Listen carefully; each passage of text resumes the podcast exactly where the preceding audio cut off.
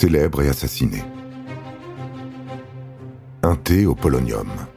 L'assassinat d'Alexander Litvinenko, 2006. Vous connaissez certainement le KGB, le service de renseignement de l'URSS post-stalinienne. Il ne fonctionnait pas exactement comme ses collègues occidentaux, puisqu'il n'avait de compte à rendre à personne. En 1991, le KGB laisse place au FSB, toujours situé à la Lubyanka, à Moscou. Même lieu, même méthode et mêmes agents, bien sûr. Alexander Litvinenko, loyal serviteur du KGB, devient donc agent du FSB. C'est au moment où Vladimir Poutine arrive au pouvoir que Litvinenko entre en dissidence. Il devient même l'un de ses principaux opposants, allant jusqu'à rejoindre le MI6, les services de renseignement britanniques. Il dénonce la corruption généralisée de son pays, jusqu'au plus haut siège de l'État. Il publie un premier livre imputant au FSB la responsabilité des attentats de 1999, à l'origine de la deuxième guerre de Tchétchénie. Puis dans son ouvrage intitulé La bande criminelle de la Lubyanka, il évoque la réactivation au FSB du laboratoire des poisons.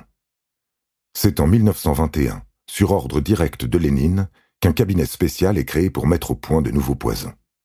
Sous la grande terreur stalinienne, l'empoisonnement fait fureur, toujours plus efficace.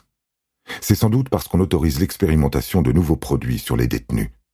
Loin de sombrer dans l'oubli avec l'effondrement de l'URSS en 1991, le laboratoire de toxicologie numéro 12 du KGB, devenu FSB, reprend du service. Alexander Litvinenko sait donc parfaitement qu'il faut se méfier des poisons russes. Le 1er novembre 2006, l'ancien agent russe expatrié au Royaume-Uni rejoint deux relations d'affaires, Andrei Lukovoy et Dimitri Kovtun, des businessmen travaillant dans le domaine de la sécurité privée depuis leur départ du KGB. Ils ont rendez-vous au Millennium Hotel de Londres. Litvinenko y arrive à 16 heures, alors que les deux autres sont là depuis une demi-heure. Andrei Lukovoy emmène l'ancien agent russe à une table où le thé est déjà servi. Pendant leur discussion, qui dure une heure, Litvinenko ne boit que trois ou quatre gorgées du thé déjà froid. C'est suffisant. Le soir même, Litvinenko commence à se sentir mal, de plus en plus mal. Il est hospitalisé deux jours plus tard. Les médecins pensent qu'il a contracté un virus, mais lequel? Il perd ses cheveux et son état s'aggrave. Ce n'est que tardivement que la piste de l'empoisonnement est explorée. Mais il est trop tard pour sauver le dissident. Il a absorbé une dose mortelle de polonium 210. Baptisé en l'honneur du pays d'origine de sa découvreuse, Marie Curie, le polonium est une substance radioactive extrêmement toxique, cent fois plus toxique que le cyanure. Il suffit donc d'une très petite quantité pour tuer.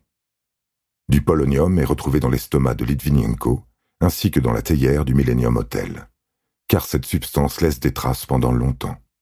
La table de l'hôtel est contaminée aussi, de même que plusieurs chaises. On en trouve au restaurant dans lequel Lukovoy et Kovtun se rendent après avoir vu Litvinenko, puis à l'Emirate Stadium, où Lukovoy assiste en famille à un match de foot entre Arsenal et le SCK à Moscou ce soir-là. Leurs chambres sont contaminées, en particulier le lavabo de celle de Kovtun. L'ancien agent du FSB, qui enquêtait ouvertement sur les liens entre le Kremlin de Poutine, le crime organisé et le blanchiment d'argent en Europe, meurt le 23 novembre 2006, après trois semaines d'agonie.